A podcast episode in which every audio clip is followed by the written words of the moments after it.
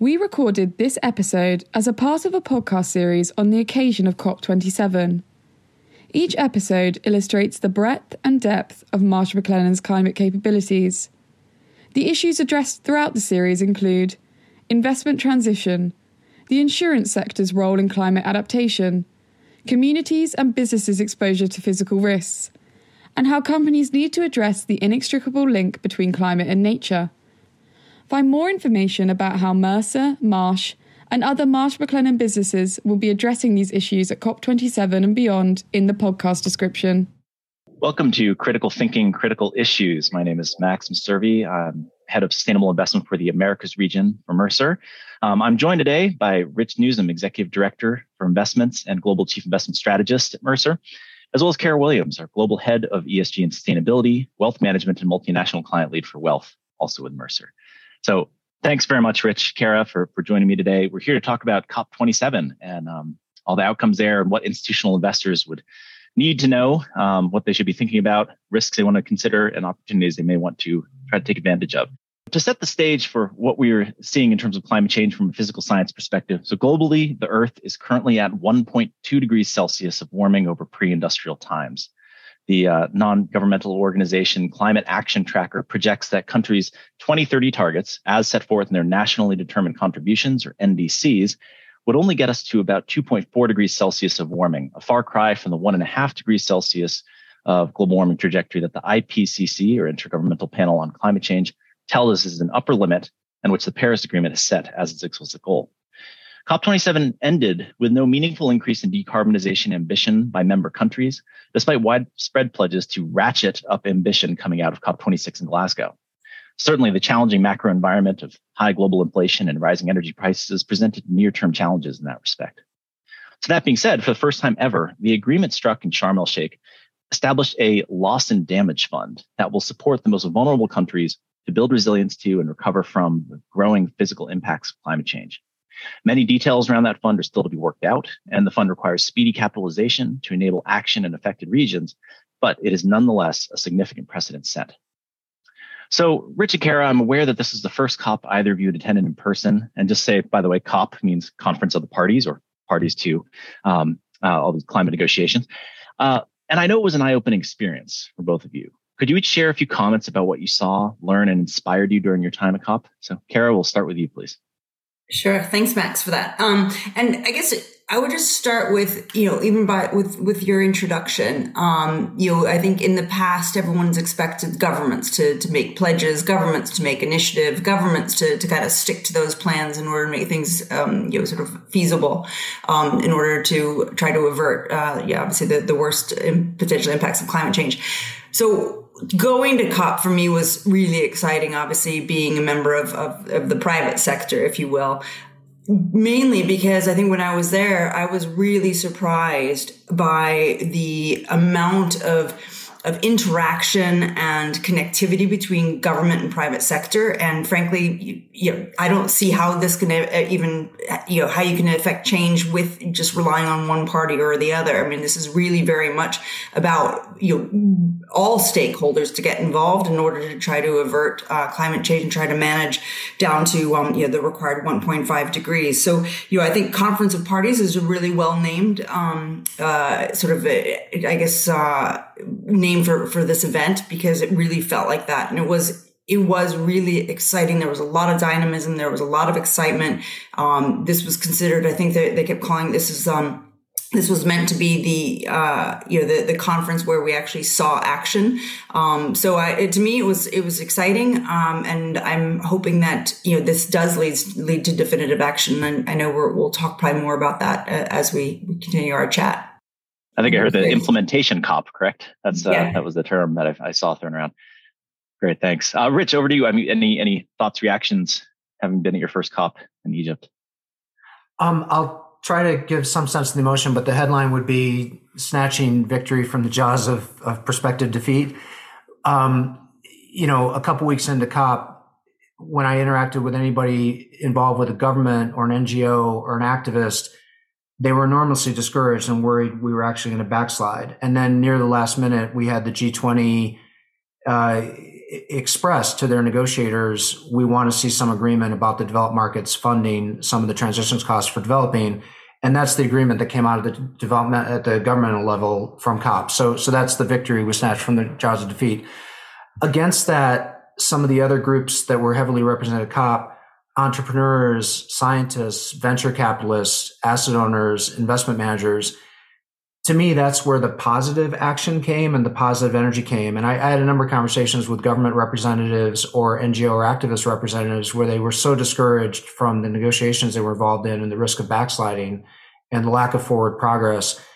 And then when they interacted with people from, I agree with Kara, the private sector broadly defined, enormously optimistic about the technological innovation, the willingness to fund infrastructure investment, the willingness to fund disruptive technology investment, and a sense of, all right, then we'll do it ourselves from the private sector. Now, there is government action that's helping the Western European uh, regulations, the, the net zero movement. There, there is, there are things going on that create a market for these technologies, that create, you know, early stage adoption, that create pressure on entire supply chains coming from the government and N G O and activist level. But Max, as you outlined at the opening, if, if we add up the national commitments today, we get to an aggregate commitment that the scientists are telling us would at best get us to two point four, maybe two point six degrees of global warming. That's widely seen as exceeding the planetary boundary on what's what's going to be um, navigable for our global civilization. And so a, a sense that we need that right tail of technology disruption to make this cheaper, make this faster, get us get us to a better place, a lot closer to the one point five degrees we've set as the collective goal. Great, thank you. Well, I'm so Rich. I'm seeing the you know some of the key themes you saw emerge well in Egypt. I mean, you've already touched a little bit on on on um, disruptive technologies and infrastructure. Um, you know, what should institutional investors be on the lookout for in terms of climate-related investment opportunities that you're seeing, maybe related to those themes or others? I, I think there's three broad themes for the vast majority of our clients who are in some sense governance constrained. You, you know, they're not super large in the fifty billion plus range. They're not employing armies of in-house staff. And so they need to participate in, in engagement and possibly divestment or screening activities in collaboration with other investors or through their investment managers and mainly through the public markets. For those investors, creating continued collective pressure on improving reporting by underlying operating companies, improving measurement is, is both constructive and helpful and, and an area for continued focus. Um, The second and third stories are cleaner, but they're more restricted to um, more sophisticated investors. So in the infrastructure space, there are a lot of projects shifting uh, power generation, power transmission, power storage, particularly in developing and emerging economies, where the project is net present value positive on current technology, but there's an issue with making the providers of the foreign direct investment, both the capital and the technology transfer, feel safe about their investment in, in countries where the sovereign bond rating may not be investment grade and where a reasonable person looking at it might think, well, that government, not sure the rules aren't going to change over the next thirty years or that government will even be in power. So how do you get private sector investors to put money in the ground for a thirty year plus time horizon when when you wouldn't buy the bond of, of the country, at least it's not investment grade rated? And that's where the loss and damage fund comes in and donors. And so the, the concept of blended finance or catalytic finance, which was one of the most bullish things I heard out of COP twenty-seven, the idea that you take donor money, whether it's N G O or government and or local government, could be local as opposed to foreign, you take that donor money and you scale it ten to one or ideally one hundred to one with private sector capital. And you're not just accessing the capital, you're accessing the technology transfer to get that infrastructure project done to migrate that particular grid. And I, I use power, but we could go to agriculture, we could go to building materials. And then, and then part three is disruptive technology investment. There were, there was a scientist walking around COP with an I-beam made of carbon and um, rock that he said, I didn't read his paper yet, but, but he said was twice as strong as steel at half the weight. And so, I hope that's real, but but I heard similar things from um, natural capital, from from direct air capture, just you know, cement that acts as a carbon sink instead of being carbon emitting net net. you know, there's just lots of technological innovation. And, and that's where the, the more bullish scenarios come into play, is if we can scale some of those things and, and make them relevant as part of the global economic pie, we can really move the needle on emissions, not just in terms of the emission side, but in terms of possibly actually taking carbon stock out of the atmosphere, which which may be cheaper in some cases than, than you know, that offset may be cheaper than than eliminating emissions in some parts of the economy. So so again, public market portfolio investment and the the battle to get better measurement and better alignment through the supply chain, massive infrastructure investments, and then disruptive technology investment. Thank you. Um, Kara, I, you know, I, civil society groups are, you know, they play a significant part in every every COP. Um, however, it seems clear that, you know, many activists tend to focus their advocacy efforts on investors divesting from out of favor industries. Um, as we confront the monumental challenge of driving the global economy towards net zero greenhouse gas emissions by twenty fifty or sooner, um, and some countries later, um, do you think institutions can truly divest their way to net zero?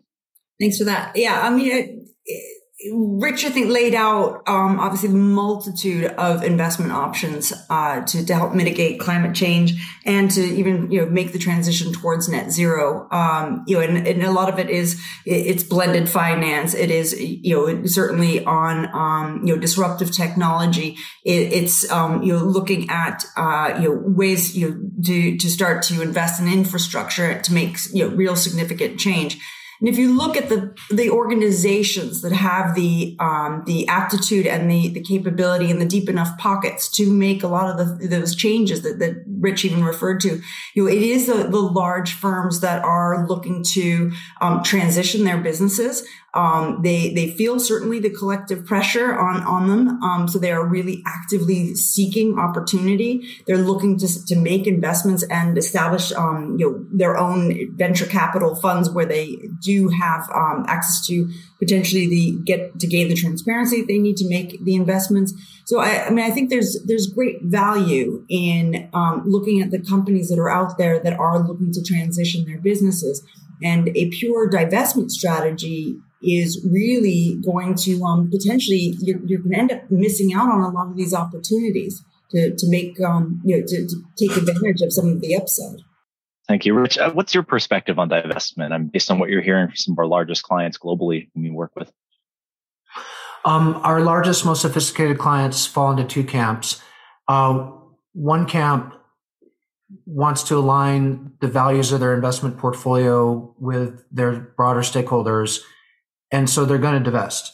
And, and, um, the other camp doesn't have that consideration as strongly and views divestment as helpful, but not sufficient to navigate the real economy towards net zero. So, so in, you know, sessions we have with both groups, the second group sometimes teases the first, along the lines of, thank you for screening for green, because you're potentially creating a return premium we can aim at as we move companies from brown to green. But then the teasing gets a bit pointed, you, you know, because there are other investors that will hold that security, including private market investors in countries or from asset owners that don't, aren't focused on this particular issue. You're not actually helping us solve the problem. To solve the problem, you would need to do infrastructure investment. You would need to do disruptive technology investment. Thanks for doing what you're doing, but it's not enough. And and and a, a focus on transitioning the real economy as opposed to a given portfolio or a given company or even a given country to net zero. The idea that we don't want to export our carbon emissions from one area to another, from one portfolio to another. We want to fix the overall problem. So I, I where we have clients where divestment is central to their program, we want to help them do that really well and, and help them do that in a way that causes the whole value chain to get better on measurement and reporting and, and, and so forth, and creates a market for disruptive technology investment. Um, but our most sophisticated, largest clients, whether or not they're doing divestment, they're very focused on infrastructure investment and disruptive technology investment, because they're trying to move the whole economy, not just screen out part of it. Right. Yeah, Rich, I guess, so staying with you, you know, it, it's it's difficult uh, for those of us who are based here in the United States to talk about climate, E S G, D E I, or divestment without considering domestic politics um, in this country. So we have various state officials instructing pensions or other pools of capital that they steward to divest from certain asset managers perceived as pursuing, you know, quote, quote unquote, a woke agenda. Um, and we have some members of Congress indicating they plan to investigate E S G practitioners from various parts of the institutional investment industry. So for fiduciaries with stakeholders who are skeptical or perhaps even hostile to you know, E S G and climate considerations, you know, how do you and how do we recommend that they navigate this tricky situation? I, I think um, my advice to any institutional investor is to is to embrace the discussion and, and recognize that there's actually nothing new in this. So, Max, if I go back thirty years ago, I was working with U S public funds, nonprofit hospitals, endowments, foundations, and some of the key, what we would now call E S G issues, the term E S G hadn't even been coined yet. A lot of the theory didn't exist. We didn't have U N principles for responsible investment, didn't have T C F D, didn't have Sustainable Accounting Standards Board, none of it thirty years ago. We had South Africa free, we had tobacco free, we had alcohol free, we had economically targeted investments in low-income housing, we had a focus on diversity, equity, inclusion in the U S. We, we had a lot of things that we would now think of as E S G. And in every one of those investment committee rooms, you would find investment trustees that would say something along the lines of, if you can identify a strong risk-return thesis, I can get on board with this. But if you're talking about doing something for impact or doing something for values alignment, I, I'm I'm out. That's not our role. Our role is to provide benefits for retirees or provide low cost healthcare in our in our jurisdiction. And I may care about those issues just as passionately as you do, but that's not our role in this board. Our role is risk and return in this portfolio to achieve that other objective. And so that debate is not new. Now, when I mentor colleagues in any level, one of my standard pieces of advice is when you have a disagreement with somebody and you're trying to get to agreement, don't resort to email, pick up the phone, go meet with them, listen first and then talk. So, you know, to me, communicating through the press, communicating through headlines is a sign of a serious breakdown. If if we go back just a few years to Iran, Sudan in the U S, we had legislatures um, drafting legislation to force funds in a very prescriptive way to be ex-Iran, Sudan. And the the investment committees, the boards, the executive directors of funds that were, in my opinion, well managed, got in front of that. They got with the key legislatures. They had closed door conversations. They listened first, and they they said, if we can do X, Y, Z, and K, which are all in line with our mission and risk return positive and low cost for us and capable of being implemented, is that is that enough? Because the prescriptive legislation, when it came, tended to be higher cost and bigger risk return impact, and maybe not even as good in implementing the ultimate policy goal as what the funds could have done with some more latitude and flexibility. So, you know, anytime you have a funding entity, if you're funded by church, if you're funded by not-for-profit hospital, if you're funded by university, or if you're funded by government, you have to worry about your contributions too. You know, going into that room and thinking, okay, we can be fiduciaries in a vacuum, to me, that's not the real world. You want to do a good job as a fiduciary. You also want to do a good job maintaining support from your funding entity. And and if if you if you care about a particular issue and you're going in the investment committee room and trying to get other investment committee members to agree with you, my advice would be you need to have a strong risk return thesis also, because it's not that your fellow committee members are bad people or don't care about the same issue you do, but they're going to put the mission, the primary mission of the organization first, and risk return of the portfolio to meet that mission first. And there's nothing new about that. And that, in my opinion, is absolutely legitimate. That's what they're in the room for. So, you know, in, we, we need to engage in this constructive discussion and try to progress towards bringing diverse groups together to make and implement investment decisions. If you're, if you're debating the issue, you're not doing anything. So, so you, you've got to, you've got to find common ground and move forward with, with a decision implementation to create constructive progress.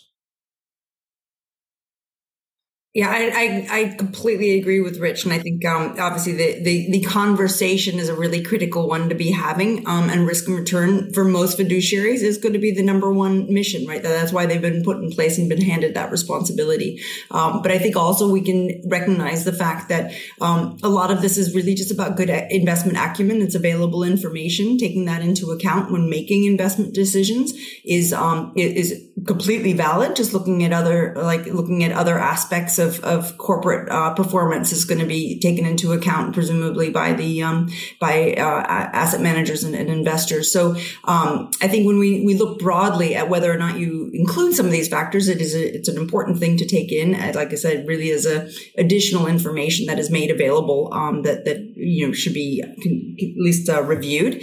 And then beyond that, if people want to make an impact, then that's really something very different. Um, and and that's where maybe risk and return almost takes a, a second place. But that's you know typically not what how how the vast majority of, of uh, investors who have a fiduciary responsibility are looking to invest. All right, thank you. Sounds like so.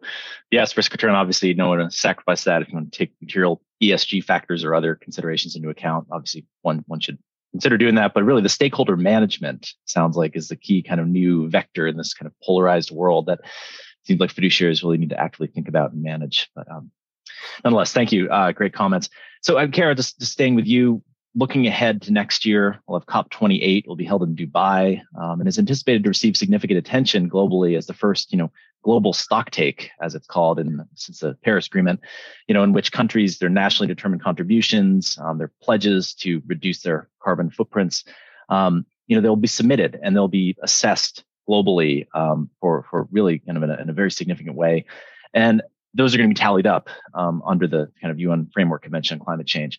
So could you provide a sneak preview of how you know Mercer and our parent company, Marsh McLennan, plan to engage COP twenty-eight and what institutional investors should be on the lookout for next fall?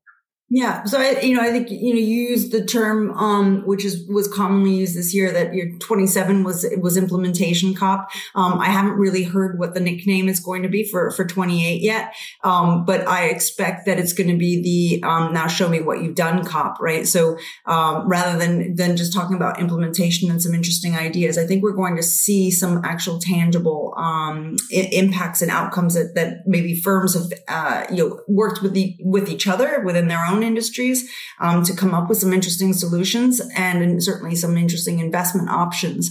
Um, you know, I think as far as Marsh McLennan goes, you know, we we look at obviously climate from the risk perspective, which is a really critical aspect and a critical a critical view. Um, and you know, there are a number of things that have been done, and I, I've already seen um, a, a couple of things where you know we're looking at you know opportunities to potentially ensure some of these you know smaller initiatives on you know small farmers and In, in countries where they normally wouldn't have access to any kind of coverage, you know, making that available through some of um, some of the capabilities that, that our sister companies at Marsh have.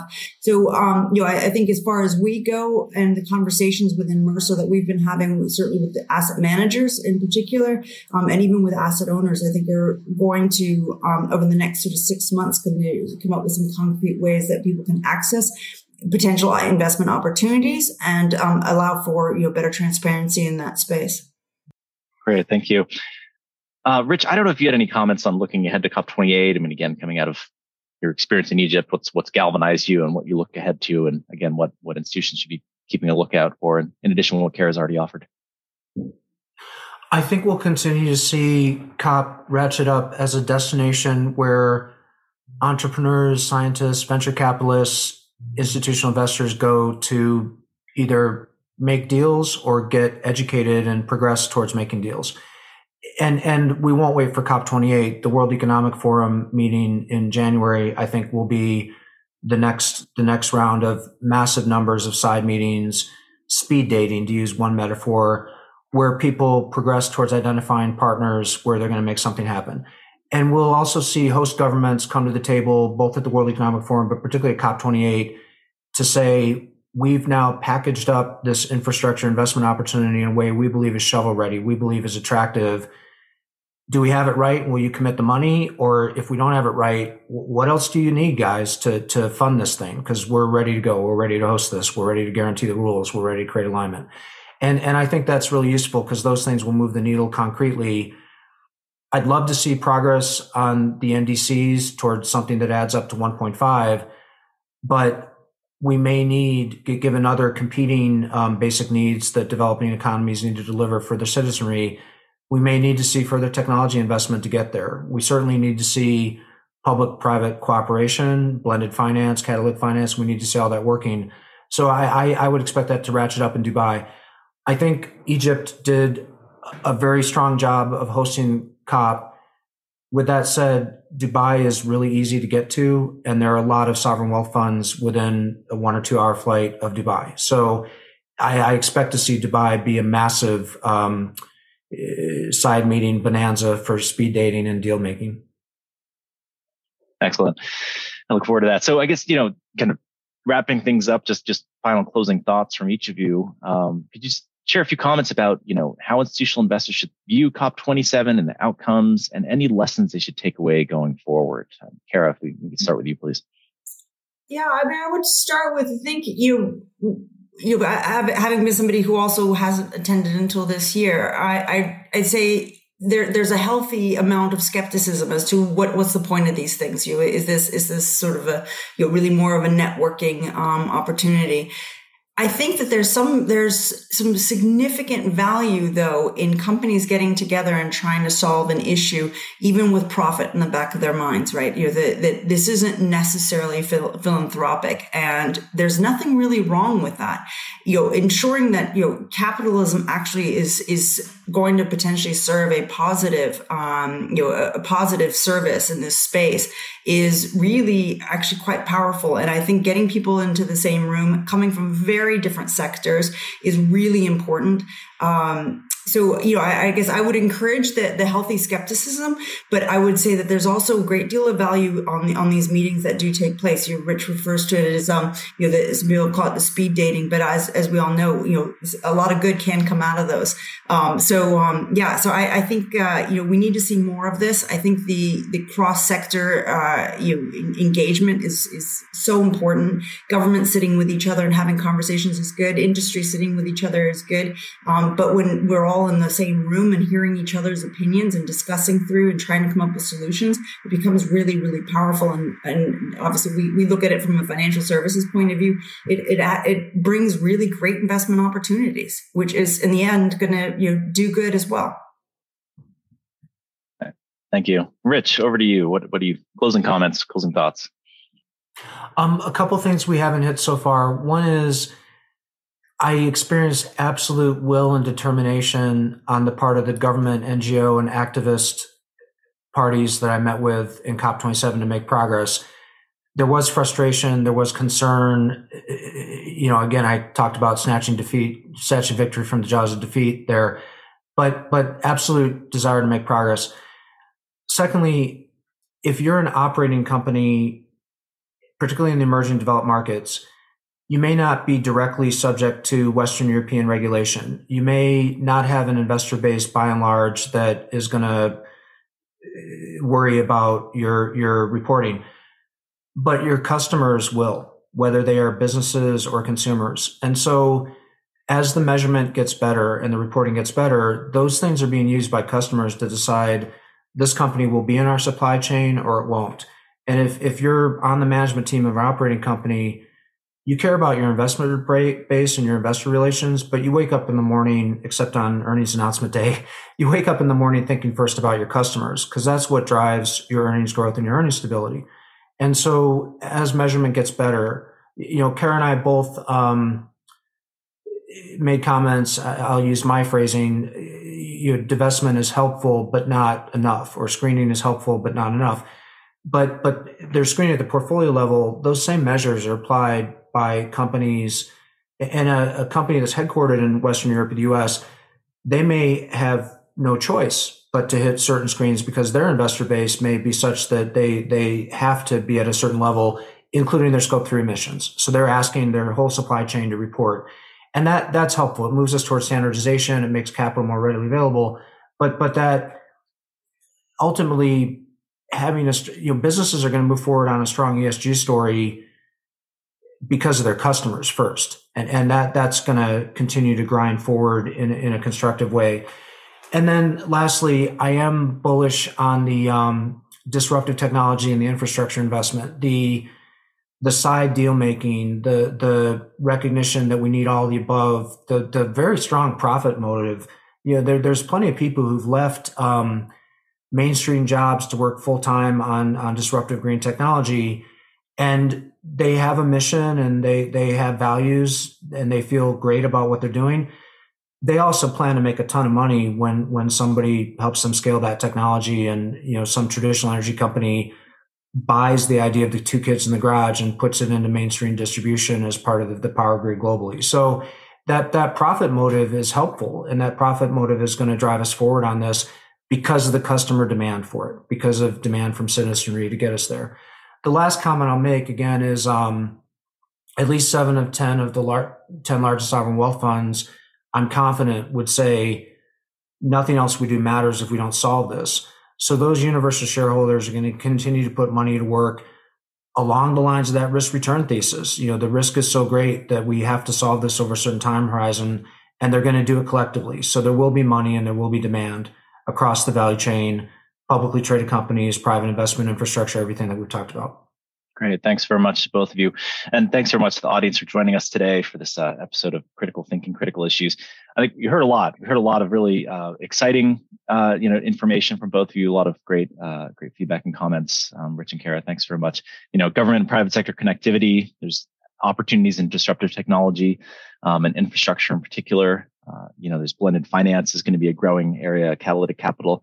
And, uh, you know, really think think more about how bring different elements of uh, the global economy together, from N G Os to private sector to public sector. And uh, having these conversations really helps advance uh, our collective shared interest in, in, in solving the climate challenge. So thank you very much again, Kara Williams, Rich Newsom, for joining me today, and uh, look forward to seeing you next time. This content is for institutional investors and information purposes only. It does not contain investment, financial, legal, tax, or any other advice, and should not be relied upon for this purpose. The materials are not tailored to your particular, personal, and or financial position. If you require advice based on your specific circumstances, you should contact a professional advisor. Opinions expressed are those of the speakers as of the date of publication, are subject to change without notice, and do not necessarily reflect Mercer's opinions.